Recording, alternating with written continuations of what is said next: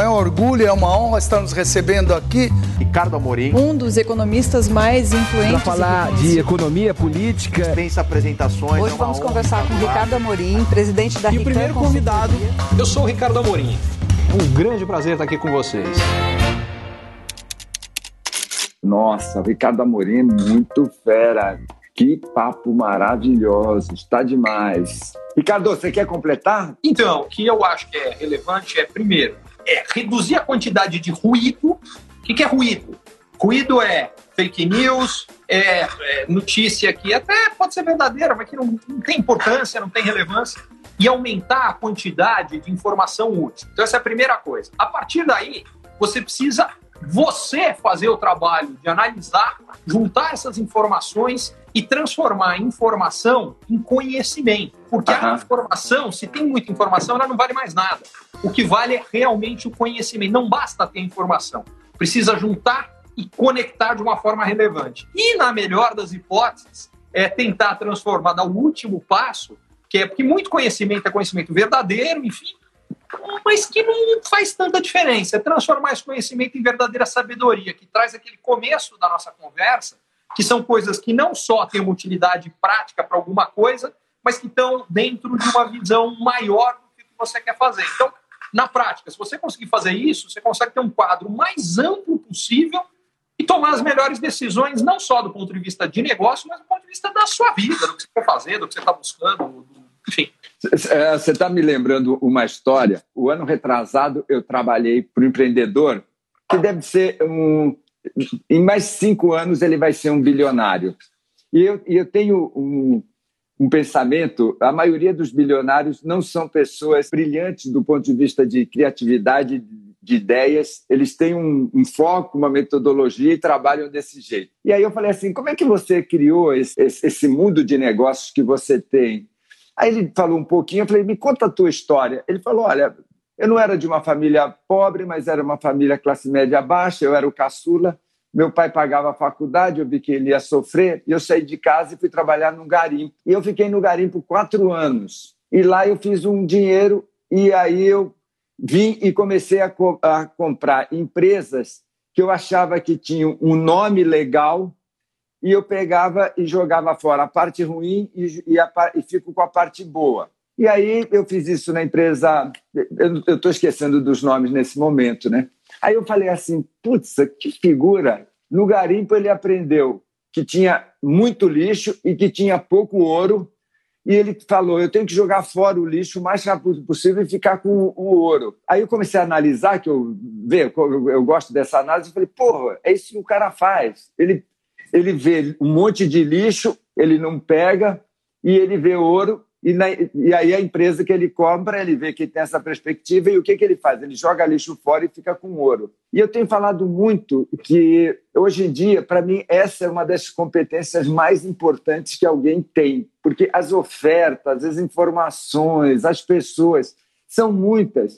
E eu vou falar de uma maneira até meia chata, mas você tem que sacar assim, é lixo esse, essa informação, é lixo essa live, é lixo essa conversa. E você tem que jogar o mais rapidamente fora possível e ficar com o que é ouro, porque tem muito lixo nesse mundo de informação, né? E eu, eu vejo que as pessoas estão olhando muito lixo e, e, quase que eu tenho que falar, gente, para de, de, de ver live, para de, de ficar olhando o site que não tem o que você está falando, né? Informação tem muito, conhecimento tem pouco. O que você está falando é engraçado que vale para tudo, né? No exemplo que você deu do, do, cirurgião da gangrena, é exatamente isso. Você tem que cortar o lixo para que o lixo não contamine o que é ouro, porque é exatamente o que acontece com a informação. É, se você se deixar, é, é separar o que é distração do que realmente é o seu foco. E aí eu achei legal o ponto que você falou do bilionário, porque isso é, é, é verdade para tudo.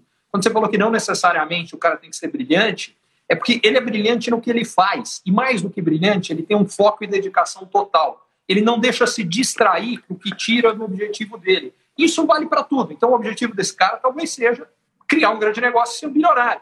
No esporte, eu te falei que eu fiz muito. Uma das coisas que eu aprendi, que eu, que eu vi, as pessoas que foram mais longe no esporte não eram, de início, as mais talentosas. A gente olha pessoas de muito sucesso e depois a gente fala, esse cara nasceu para isso. Mas mesmo os caras de mais sucesso que tem, não, não nasceram para isso. Então, vou pegar dois exemplos. Eu estou acompanhando agora o documentário na Netflix da história do Michael Jordan e do Chicago Bulls. Ah, tá lindo. É maravilhoso. E, e o Michael Jordan, quando começou, ele não era o melhor. Aliás, mostrava esse o Scott Pippen não era o melhor nem em casa. O irmão dele era melhor do que ele. O, o Michael Jordan não foi escolhido para o time da escola. A gente olha depois é. e o cara nasceu para isso. Não. O cara tinha algum talento, adorava aquele negócio, foco, foco, foco. Uh, eu, eu nadei muito tempo eu tive a chance de conhecer e conversar com o Michael Phelps. A gente falou: não, o cara nasceu para nadar. Você olha, o braço é mais comprido, blá blá blá. Na, na história é a seguinte: durante sei lá eu quantos anos, o que ele fez foi o seguinte: enquanto os outros treinavam seis dias por semana, ele treinava sete. Ah, um dia, que diferença faz? Um dia no ano são 250, eh, são 52 treinos a mais. Em 10 anos são 520. Ele é o Michael Phelps. É isso, gente. Então, esse cara que você falou, foco. E voltando para a história da informação, o que significa isso? Significa cortar tudo que não é o que você está buscando. O que te distrai, tira do teu caminho. Faz com que você não atinja o seu objetivo. É, precisa tirar isso. E, e isso vale para tudo, mas eu acho que mais uhum.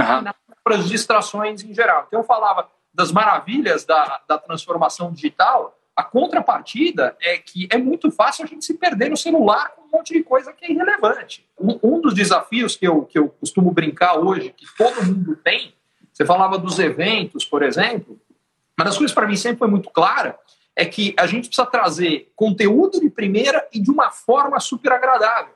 Porque, por exemplo, quando você está num evento ao vivo, quando você está numa reunião, quando você está no que for, você está competindo contra todo o resto da humanidade que está no bolso do cara. É isso que o cara tira do celular ali. Você tem que ser mais interessante, melhor do que o resto da humanidade inteira. É, ou você realmente sabe o que você está fazendo, ou isso não vai acontecer. Puta, muito legal, pegando o que você está falando. A gente precisa, no mínimo, saber quem que é o melhor na área que a gente está. No mínimo, a gente precisa saber.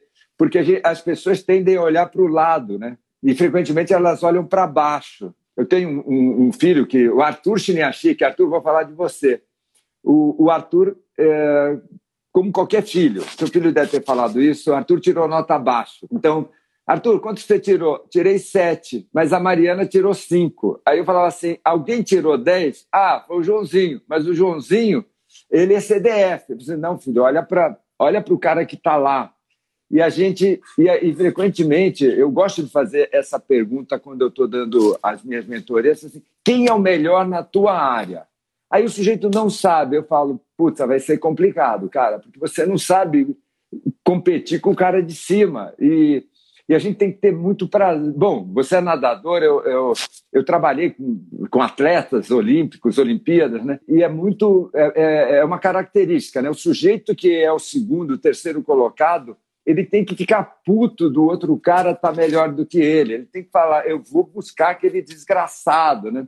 E, e, não, ah, eu sou melhor do que o sujeito que é décimo do ranking. O, o, Roberto, isso é tão verdade que já tem vários estudos que mostram que a gente se torna mais parecido com as pessoas que a gente convive, em todos os sentidos. Então, o que, que significa isso? Pessoas que convivem em ambiente eh, onde todo mundo é obeso, ganham peso. Pessoas que convivem em ambiente onde todo mundo é atleta fazem mais exercício. Isso vale para qualquer coisa. Então, fundamentalmente, naquilo que você gosta, naquilo que você é importante, você precisa buscar conviver com gente que vai te puxar para cima, que é exatamente o que você está falando.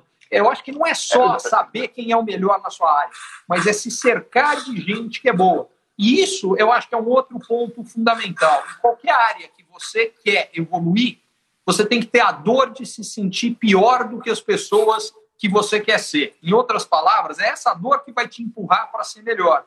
Então você precisa, se, você precisa se cercar de gente que é melhor do que você. O que eu costumo brincar é que se eu estou numa sala, que eu olho em volta e a sensação é que, pô, eu sou o melhor preparado da sala naquilo que está ali, eu estou na sala errada. Eu quero estar numa sala, uhum. eu sou o pior da sala.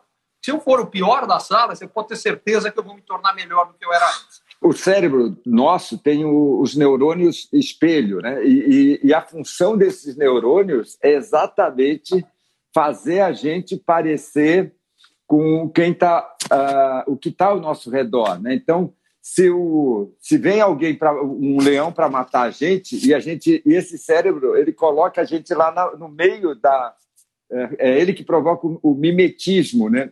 Só que a gente não tem mais que ficar se escondendo na floresta. A gente tem e a gente tem que hoje estar tá com gente que, que puxa a gente, né? Por isso eu acho esse pensamento seu maravilhoso. A gente tem que estar no meio de gente que a gente olha e fala assim: eu vou ficar aqui nem aquele cara. E deixa eu pegar o teu exemplo do leão, que você está falando que veio o leão, que eu acho que essa que faz a diferença é você conviver com gente que é melhor e tornar você cada vez melhor.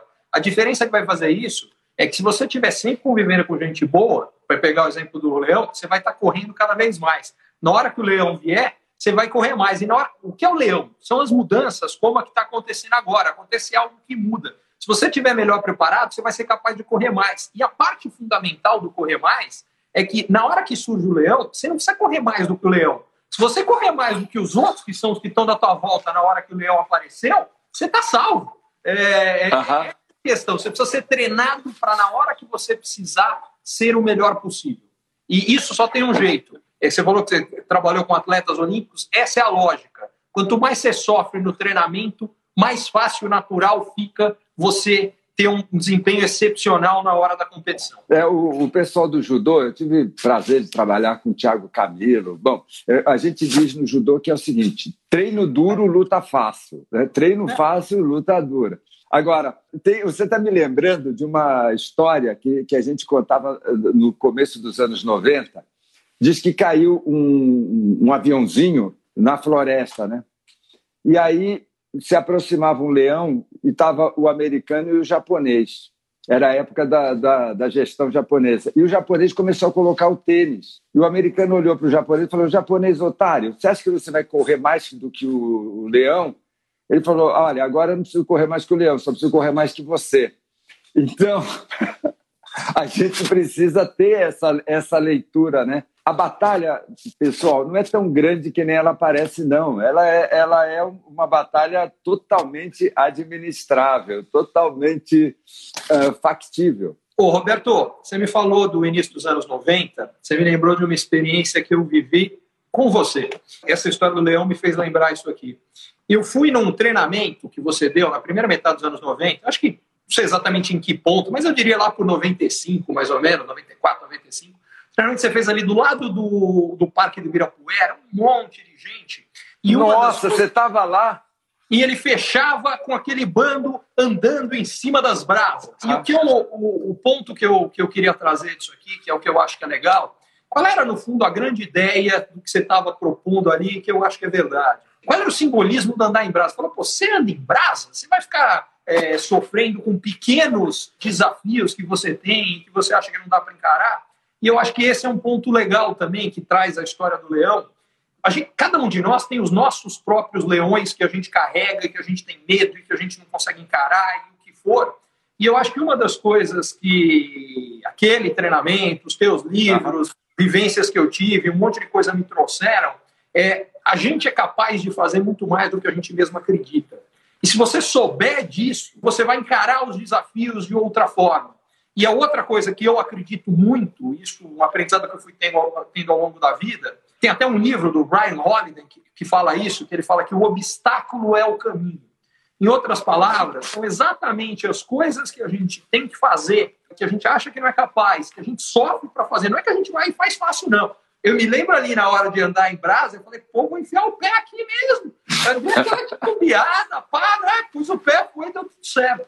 Mas o ponto é, os medos que a gente vence nos tornam mais fortes. Encarar, uhum. encarar os nossos leões é o que torna quem a gente é. Você está falando da, da, da, psicologia, né? Hoje, quando a gente terminar essa conversa, pessoal, eu vou falar um pouco da uma experiência psicológica que diz por que, que a gente sempre foge, né? Assim, a, a, tendência do ser humano é a tendência de se proteger. E, e numa hora como essa, o cérebro está vendo fantasmas de todo quanto é, é jeito, né? E, e, e, a gente quer se proteger.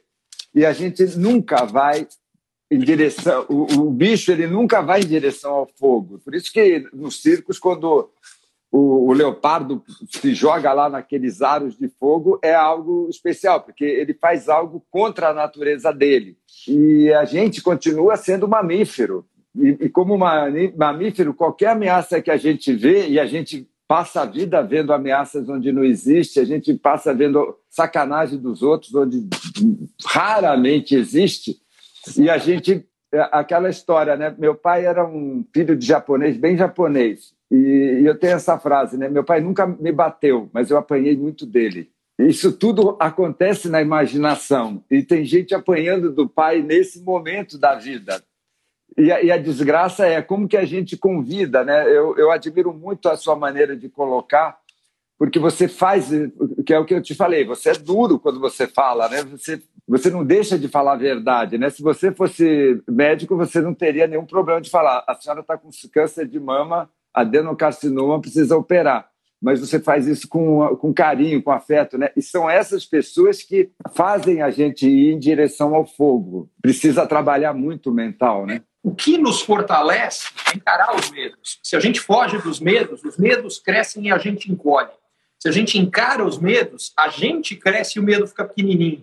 É, então é um processo que você vai treinando, ele se torna natural. Agora, para pegar o exemplo que você deu de dar, dar notícia para paciente que está com câncer, o que eu acho que eu faria nesse caso seria virar para ela e falar exatamente isso. A senhora está com câncer, o câncer é assim, é, tem tais características, vai ter tais dificuldades. Eu ia dar um abraço nela e ia falar: hoje em dia está complicado dar um abraço, mas pô, é. eu, ia, eu ia ter que encontrar um jeito é, e falar: a gente vai encarar isso aqui juntos e vamos vencer.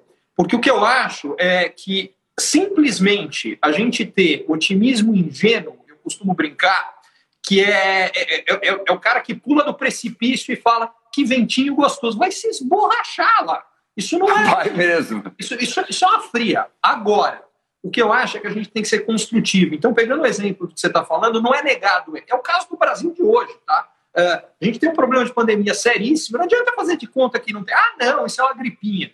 Pô, gripinha tá morrendo gente para burro, vamos parar com essa bobagem. Uhum. Ah, ou o outro lado da história, a gente tem um problema econômico gravíssimo, não é falar, não, não, mas vamos deixar isso para lá. Não, é encarar os problemas, mas é, vamos ser construtivos. Agora, se eu falei para ela, vamos vencer, falar, o que, que a gente precisa fazer para vencer isso aqui? E isso tem dois aspectos. O primeiro, que obviamente, como médico, que seria quem estaria dando essa notícia, é o tratamento envolve isso, isso, isso e isso. O segundo é o que, que você tem de razão para viver. Por que, que você quer estar tá vivo? Porque o que eu puxaria nela, é, somado ao tratamento propriamente dito, é o lado do emocional de falar, gente, eu quero ver os meus netos crescerem. Pô, uhum. que motivação melhor para estar tá vivo? Bom, então a gente vai fazer isso aqui legal, dá para fazer, porque o que eu ia puxar é reforçar o porquê. O que eu acho de todas as coisas que a gente está discutindo por que, que o Michael Phelps virou o Michael Phelps? Porque para ele nadar era a vida dele. Do Michael Jordan uhum. era jogar basquete. Por que, que esse empresário que você falou vai virar bilionário? Porque para ele construir esses negócios, achar o que é o ouro dentro daquilo ali, é a vida dele. A questão é, se a gente achar o que é isso para a gente, as coisas vêm naturalmente. E é o exemplo que eu puxaria para esse caso do tratamento.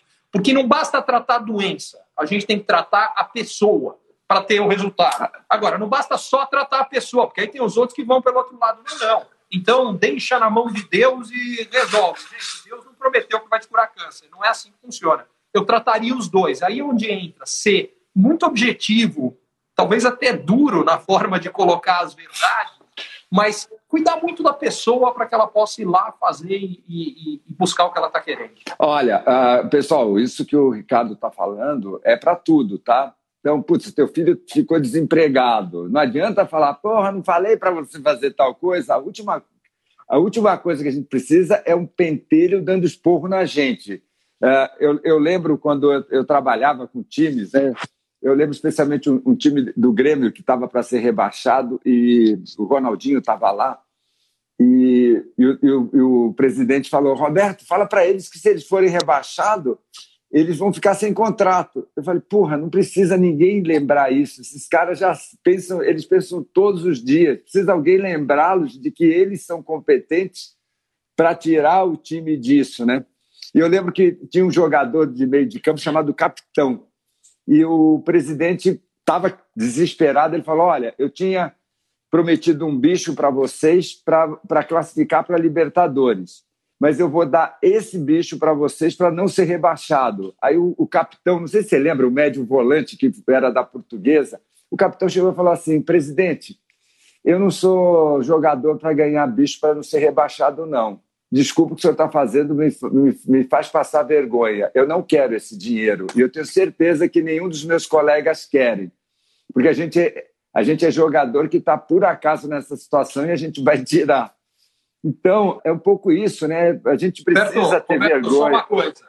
Eles viraram, não viraram? Viraram, fácil. Porque depois você me falou o que o capitão falou, você não precisava me falar mais nada. A postura que ele teve é a postura de quem faz diferença. Então eu já sabia. E aí a outra coisa que mostra como a cabeça faz diferença, um time que tem o Ronaldinho, pô, foi o melhor jogador do mundo, correndo risco de ser rebaixado aqui, mostra como o problema não era a bola, o problema estava aqui. É, é, na cabeça. Né? E então, pessoal, sabe, seu filho tá, foi demitido, seu marido está perdendo a empresa, sua esposa está perdendo a empresa, você não precisa alguém falar, porra, não te falei, porra, não te falei. É, é isso mesmo, o famoso Hollywood. Uh, gente, a gente não precisa de gente chata. Eu tenho falado muito isso. Gente, ser chato está fora de moda, ser reclamão, ser crítico. Putz, a gente não precisa de gente chata. A gente precisa, eu, eu concordo totalmente, de gente que fale a verdade Agora, por favor, se você for chato, se você for crítico, se você tiver orgasmo por dar uma dura, eu quero pedir um favor: você põe o dedo na boca e dá uma mordida em você, porque tá, tá fora. Ô, ô, Roberto, lembra que eu estava falando que então, a gente se torna a cinco, a gente se torna uma média das cinco pessoas que a gente mais convive. Você não vai querer que uma delas seja um chato, né? É, é só isso, acho que ia falar tudo. É, e, e, e, isso cria um ambiente, um ambiente pesado. Né? Então a gente já está vivendo num momento, numa sociedade que está pesado. Então, sabe, não trepa nas costas da pessoa que você diz que ama, porque frequentemente a pessoa uma... vira um peso. Posso pegar um outro ponto que eu acho que é legal que você falou, quando você fala para particularmente não trepar nas costas da pessoa que você diz que ama? Uma coisa que é muito louca, mas que quase todo mundo faz, e eu tento me monitorar o tempo inteiro, é a gente, em geral, trata melhor o desconhecido do que as pessoas que a gente ama. Porque, pelo fato de amá-las, a gente tende a se sentir livre para ser chato, para pegar no pé, para reclamar das picuinhas. Até porque, quando a gente convive muito mais, a gente vê mais os defeitos, a gente é, é, é mais cansado pelos defeitos. E nesse momento, diga-se passagem, com todo mundo em casa, isso está sendo exacerbado. Uma das coisas que acho que eu poderia pedir para as pessoas que estão aqui é mais paciência com todo mundo que está do teu lado. Está todo mundo vivendo uhum. em tensão. E quando você explode com seu filho, com a sua mulher, com seu marido, com a sua mãe, com seu pai, com quem seja, você não está tornando a situação mais fácil, só está tornando ela mais difícil. De novo, a situação já é difícil, mas isso é o que ela é como a gente age, o que a gente faz, como a gente reage, cabe a nós. E pode torná-la melhor ou pior. Cabe a nós torná-la o melhor possível. Porque essa situação difícil, por outro lado, está cheia de lados legais. Eu estou tendo a chance de conviver muito mais com os meus filhos e com a minha mulher do que normalmente, porque eu estou em casa o dia inteiro. Então, deixa eu ver isso e que isso seja gostoso, que isso seja legal, que isso seja proveitoso. Putz, concordo totalmente. Ó, pessoal, assino Assina embaixo. Bom, eu, eu, foi muito legal ter feito medicina e, e é engraçado, não sei porque você está tá me trazendo o, o, meu lado médico, né? Meus amigos dizem que eu já deixei de ser médico há 40 anos, quando eu me formei. Mas muitas vezes na, na, na, na enfermaria, especialmente de pediatria, a, a, mãe ela é muito chata. E aí o, e o médico, porra, puta chata. Eu sempre falo, putz, cara, imagina que você fosse que teu filho tivesse aqui com uma pneumonia dupla, a, a, dificuldade que é você ficar legal, ser boa praça, ser querido. Então dá um desconto, né? E, putz, aqui na nossa comunidade, opa, aqui na nossa comunidade muita gente está falando que está com dificuldade financeira e, sabe, a gente tem que entender que não é é, que não é uma situação normal. Então, se, se sua mulher não está sendo carinhosa, seu marido não está sendo compreensivo, procura os dois, dá, né? mesmo os sócios. Ah, Roberto, meu sócio não me entende. Putz, cara, ele está desesperado. Talvez para você é, o fluxo de caixa, não, você pode perder pouca grana, mas, uh, mas para ele vai fazer falta. Então, a gente precisa ter essa compreensão. Eu acho que, como forma de proteção, e, e eu acho ultra compreensível, os médicos, eh, os profissionais de saúde em geral, deixa eu pegar os médicos, eh, se treinaram em cuidar de doenças. O que isso significa? Eles não cuidam de pessoas, eles cuidam de nem sequer de doentes, eles cuidam de doenças. Por quê? É. Porque às vezes eles não conseguem cuidar da doença. Às vezes ele perde a batalha, às vezes o que acontece é que ele, enfim, o paciente vem a falecer. E é muito duro para um ser humano, porque o médico, antes de mais nada, é um ser humano, está lidando com isso, lidar com esse monte de perdas e perdas. Então, como é que ele se protege disso aqui? Criando uma barreira emocional. E essa barreira emocional Verdade. ele cuida da doença. Ele não cuida da pessoa, do doente, menos ainda da saúde da pessoa. E uma das coisas que eu acho que a revolução tecnológica atual vai fazer é que ela vai ter que forçar os profissionais de saúde a mudarem de postura. O que, que eu quero dizer com isso aqui?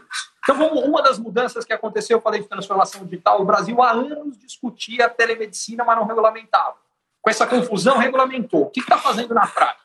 Que um sujeito que está hoje num hospital no interior de São Paulo, que é uma cidadezinha pequena, que tem um caso de coronavírus, o cara não tem experiência nenhuma, não sabe o que fazer, hoje ele está sendo assistido por um profissional do Hospital das Clínicas que viu centenas de casos e que está podendo tratar junto daquele paciente graças à telemedicina.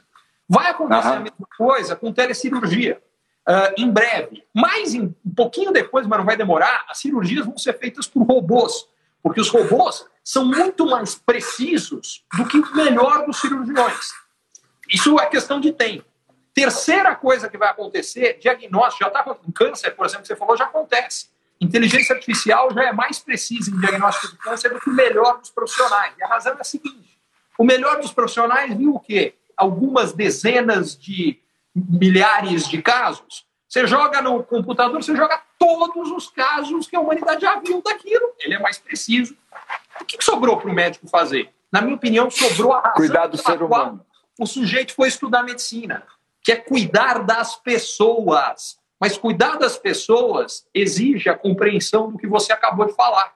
Então, eu acho que a medicina e todas as ciências da saúde em geral vão passar por uma revolução. E os profissionais que não forem capazes. De... O que eu digo que é cuidar das pessoas, deixa eu dar um exemplo concreto, prático. Quem tá. não sabe o que tem que ser feito para perder peso? Todo mundo sabe. Por que, que as pessoas não fazem? Elas não conseguem. Por que, que elas não conseguem? Não conseguem porque o lado emocional de lidar com aquilo muitas vezes é complicado. Tem mil questões que estão envolvidas. Então vamos trazer isso para o tratamento que você está falando. Então, o tratamento de câncer, para pegar como exemplo, é um tratamento ultra duro, complicado, que mexe com a autoestima da pessoa. Então, ela faz quimioterapia, perde o cabelo. Uh, eu tenho um monte de questões complicadas. Meu ponto é que, várias vezes, tratamentos que funcionariam se fossem seguidos à risca, não são.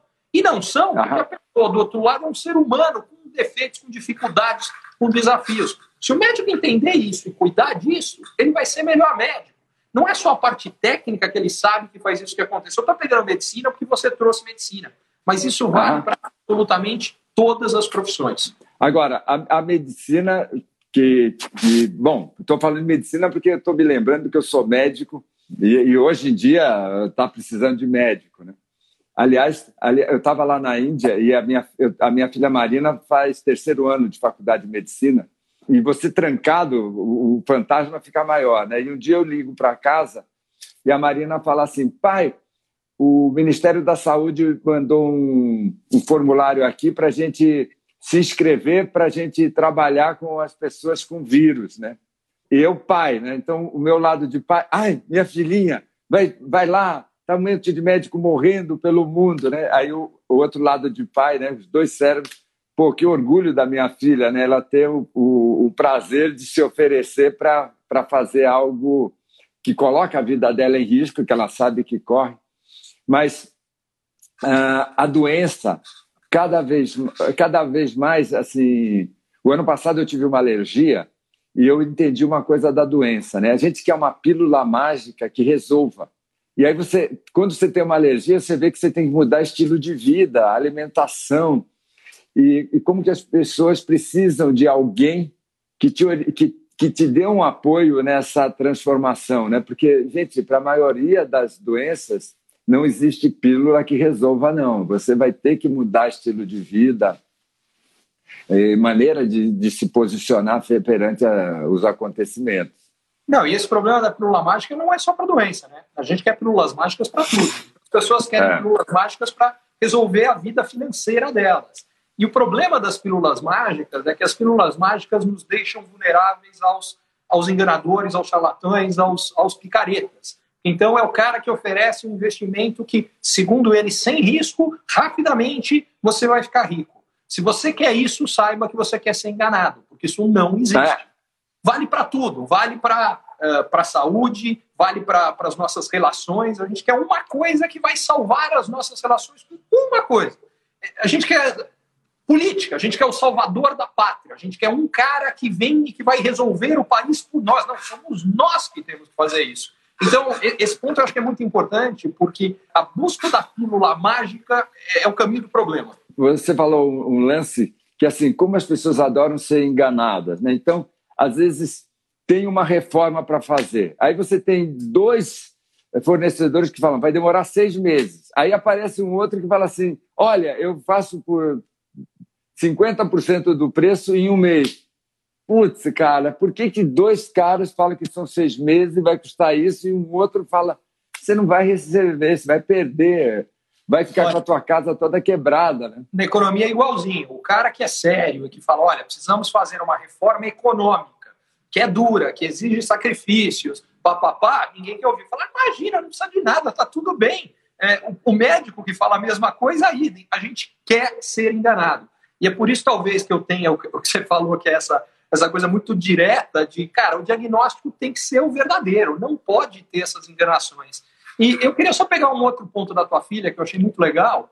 É, eu, se eu falei que o obstáculo é o caminho é, para nós como pessoas, eu acho que ele é como sociedade. O que, que eu quero dizer com isso aqui? Nós saímos fortalecidos a, quando a gente encara situações difíceis. Mas como sociedade, isso vale como país, isso vale para uma empresa, isso vale para uma família.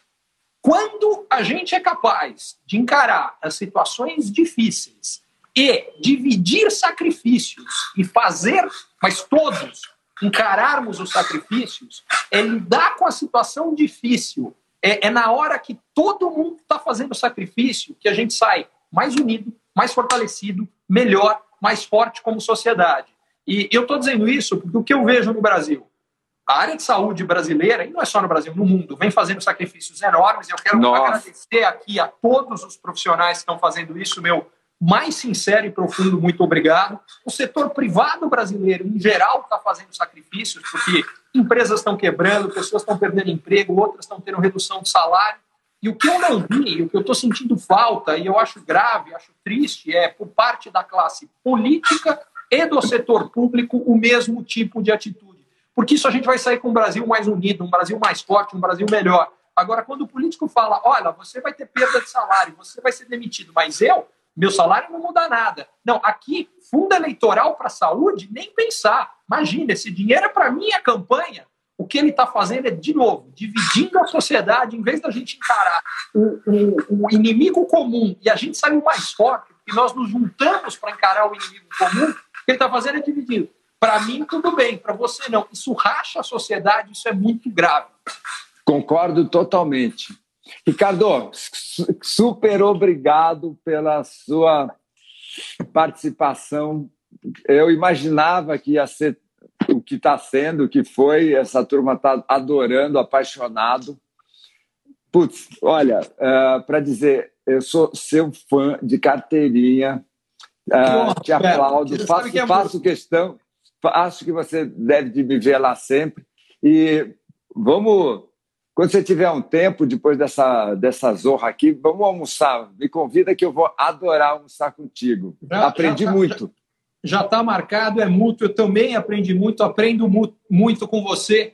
já há muito tempo, como, como eu comentava. Poxa vida, foi de 1994, esses eventos ali do lado do Instituto é isso aí. Faz sentido. É isso aí, 1994, faz bastante sentido.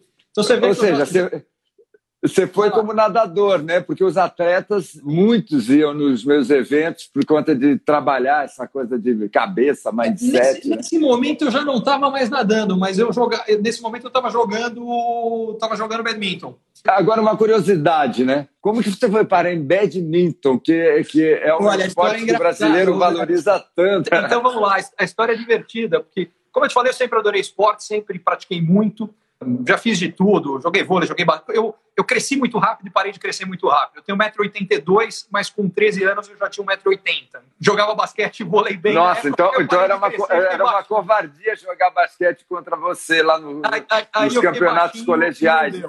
É. é, não, mas nessa, nessa época realmente, enfim, me virava bem. Mas aí não deu, a altura não deu mais.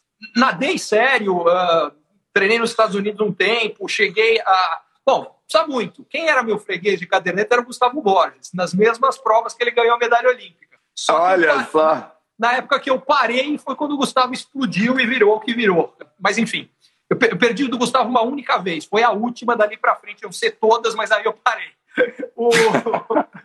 Não deu esse prazer pro Gustavo. Não, eu dei. Ele ganhou a última vez. E diga-se passagem, essa vez que eu perdi dele, nenhum dos dois ganhou a prova, tá? Uh, eu fui terceiro, ele foi segundo. Foi um outro cara que ganhou uma prova aqui em Ibirapuera também, na piscina de Ibirapuera. E, e agora, curiosidade, quem ganhou essa prova? Que idade Chama César, César Watanabe. É um cara que a última vez que eu por, aí por muito tempo eu não tive notícia dele. Uh, depois eu fui, depois ele virou uh, executivo da GM e eu fui fazer uma palestra e quando eu vi, ele era o cara que estava organizando o negócio lá que tinha contrato. Eu falei, caramba, César, eu, inclusive, era uma palestra para os gringos, era para todo o, o, grupo internacional. Eu, inclusive, abri contando: olha, eu vou contar uma coisa aqui para vocês. Tem um nadador brasileiro que, pô, é um dos dois melhores nadadores da história do Brasil, bababá, medalha, várias medalhas na Olimpíada. Não, ele era meu freguês de caderneta, só perdi dele uma vez, mas essa vez que eu perdi, quem ganhou a prova não foi ele. Foi o César que está aqui. o César foi o primeiro, o Gustavo foi o segundo, eu fui o terceiro. Mas enfim. E aí vem a história. E na natação, num determinado momento, o que eu vi. É... Acho até que vale.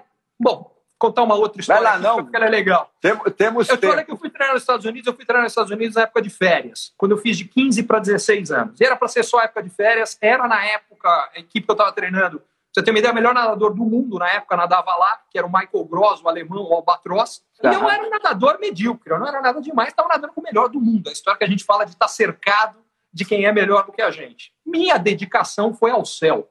E nesse momento, depois de um mês treinando lá nas férias, o treinador, que era também o treinador da seleção americana, me convidou para ficar treinando com eles. E eu não topei. Porque eu não achava que era bom. Ele virou para mim e falou: você treinar aqui, isso foi em janeiro e fevereiro de 87. Ele falou: você treinar com a gente um ano e meio, você ganha medalha na Olimpíada de Seul em 88. Eu falei: você tá louco, eu não tenho chance, eu não sou bom para isso, imagina, bababá. Até aquele momento, natação era minha vida. Na hora do vamos ver, eu dei para trás. Como eu dei para trás, eu aí a natação foi meio caindo para mim dali para frente. E aí chegou uma hora eu falei: meu, para ser bom na natação tem que treinar muito. Eu estudava na USP. Na USP tinha um pessoal que jogava badminton. Um belo dia eu vi um, um, um pessoal jogando e falei: eu tenho a sensação que em um ano eu ganho desses caras.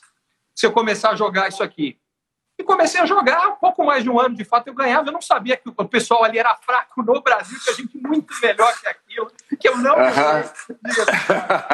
Mas enfim, mas ainda fui um jogador de badminton mais ou menos. Cheguei a. Ganhei o que era o torneio de consolação do Campeonato Sul-Americano. O pessoal que era desclassificado nas duas primeiras rodadas jogava um campeonato paralelo e eu ganhei esse campeonato no, no, no badminton. Mas enfim, foi assim que eu fui jogar badminton. Mas a outra história que com isso eu queria te contar, que eu acho que é legal e aí eu fui meio parando e tudo bem. Até que, na Olimpíada, não de Seul, mas em Barcelona, ou seja, cinco anos depois, eu já não nadava mais, jogava badminton. Aliás, a história inteira é o seguinte: eu trabalhava na Rodia, no centro empresarial, Olimpíada de Barcelona, final dos 100 metros, eu desço, porque na época não tinha televisão em todo lugar, então eu vou numa loja de televisão que tinha no centro empresarial para assistir a final dos 100 metros que o Gustavo Borges ia nadar. Gustavo Borges nada, Sai o resultado, ele sai em sétimo lugar. E tinha um monte de gente no meu lado vendo. E aí eu vejo um monte de gente falando, ah, esse cara não é de nada, sétimo lugar. E eu pensando, quem aqui é o sétimo do mundo em alguma coisa para falar que o cara que é o sétimo aqui não é nada? E segundo, eu vi na batida, falei, não foi sétimo. Falei, pelo menos terceiro. Bom, e aí eu vou, nessa hora eu, eu tava indo embora, estava indo exatamente para o meu treino de badminton, pego meu carro, vou ver meu treino, estou indo para o treino de badminton, mas meio culto da vida, fala, porra, os caras falando mal do cara, o cara é sétimo do mundo. E, pô, e não foi, foi porque eu já tive isso, de bater, uh, e uhum. às vezes o placar não funciona e o resultado saiu errado. Aliás, por coincidência, teve uma prova que eu ganhei também de Virapuera, que era uma que a Jovem Pan patrocinava, e que quando saiu, meu resultado saiu em sétimo também. Muito bem. E esse negócio Chegado. No que eu estava no carro, eu lembro que eu estava ouvindo a Jovem Pan. No caminho, de repente, falam: extra, extra, saiu, erro, não sei o quê. Gustavo Borges foi em segundo lugar. Eu estava sozinho no carro. Comecei a bater no vídeo sozinho. Pô, parabéns, foi segundo. Quase chorei de emoção com o segundo lugar do Gustavo. É, tenho um puto orgulho de tudo que ele construiu. Acho o cara sensacional, enfim. Uhum. E, só que aquilo plantou uma dúvida em mim. A partir dali eu passei a me perguntar o que teria acontecido se eu tivesse tentado, que eu não tentei uhum. quando eu recebi o convite. E aquilo marcou a minha vida, porque dali para frente eu passei a só me arrepender das coisas que eu faço, não das que eu não faço. Eu passei a ir atrás. Uhum. Até que eu acho que isso, nos últimos anos, chegou uma hora que eu tive que aprender a equilibrar isso aqui, porque isso de aprender só o que eu faço, eu passei a pegar coisa demais para fazer e ficar sobrecarregado, particularmente nos últimos anos. Então, estou tendo que achar o equilíbrio. Uhum. minha vida. Foi uma coisa super importante para mim. Vou contar uma história para você.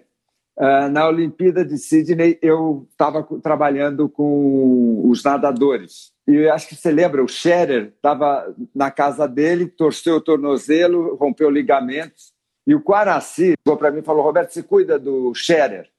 E o Scherer veio para o Brasil e estava o tornozelo dele inchado e tal. E, e ele me ligava toda noite e eu estava fazendo um tipo de uma terapia.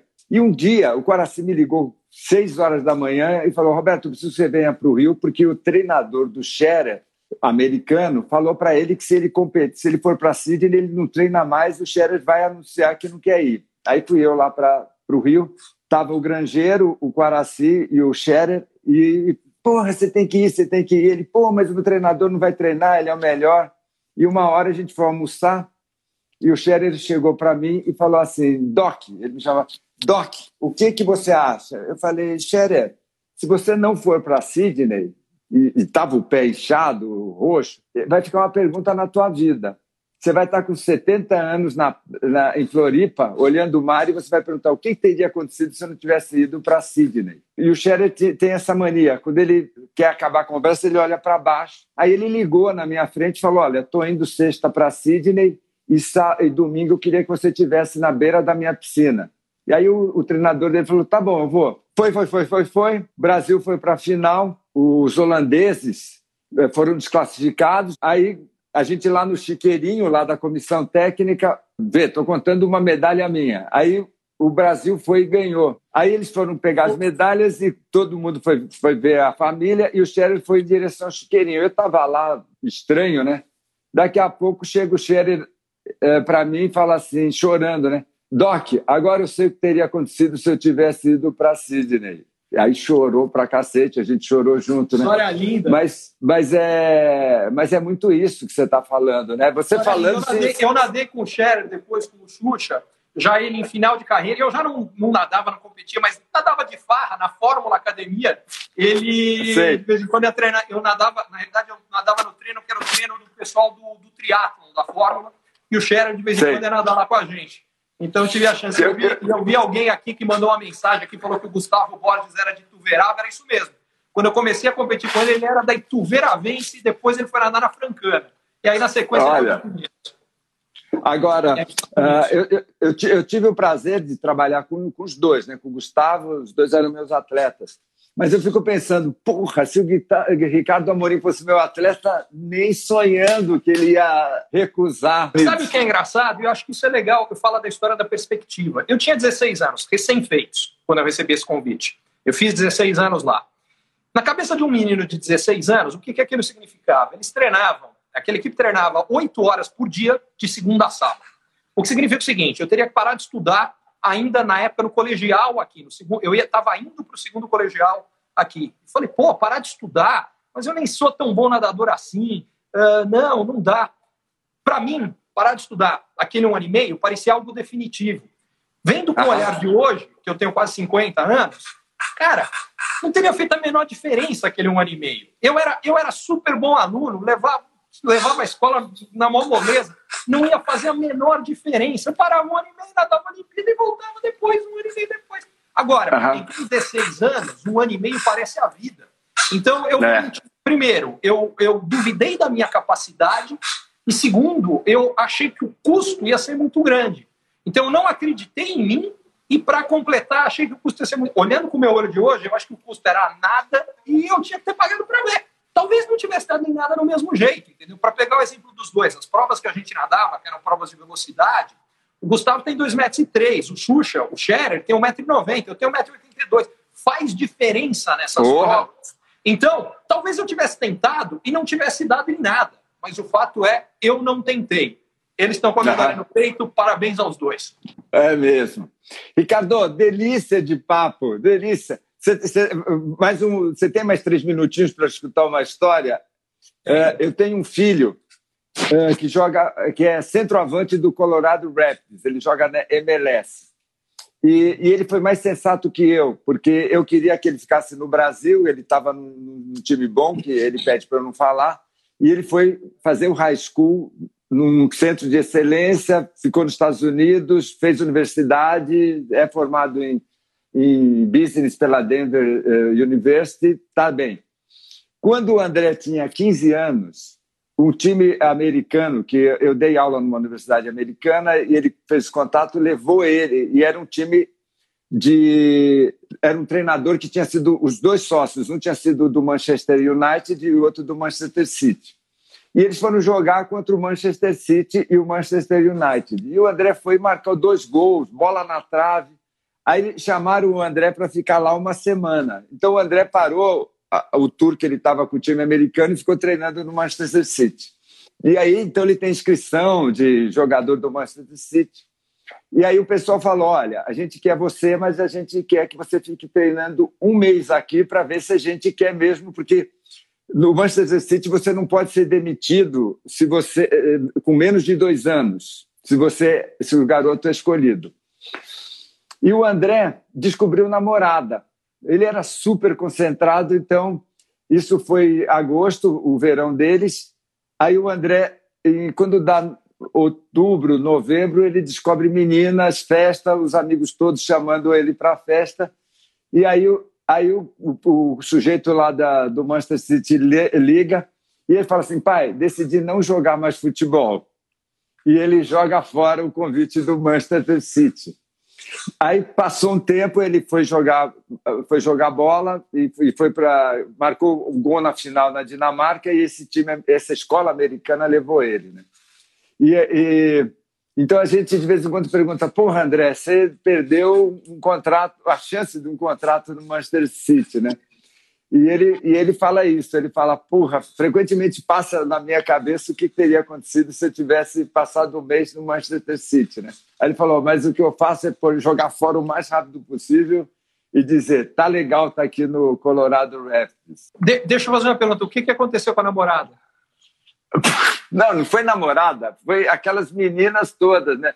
Eu, eu brinco aqui em casa, ele descobriu o beijo na boca, né? Porque ele era aquele cara que não ia em fé, ele tinha acho que 14 é, então, para 15 anos. Mas, mas é que tá, Roberto, eu, eu, eu acho que a lição dessa história dele, ou as lições, a primeira delas, eu acho que ele não pode ser muito duro se julgando, porque é fácil hoje, com a cabeça de adulto, olhar e falar: é. que burrice, como é que eu fiz uma bobagem dessa? precisa entender o, que, o quanto para ele foi marcante e o quanto aquilo foi importante. Então, acho que essa é a primeira coisa. Não, uma das coisas que eu sempre acho é a gente tem que nunca perder as lições.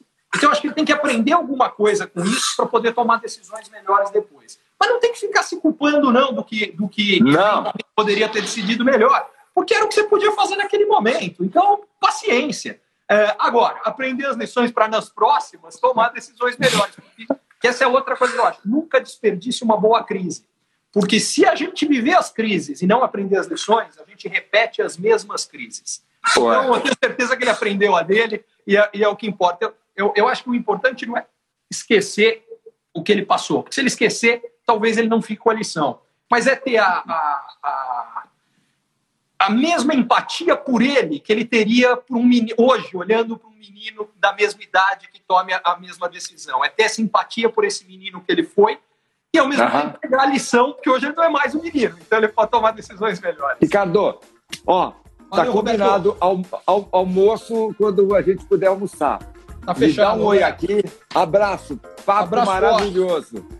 É isso aí. Obrigado. Tchau, tchau. Obrigado, irmão. Tchau.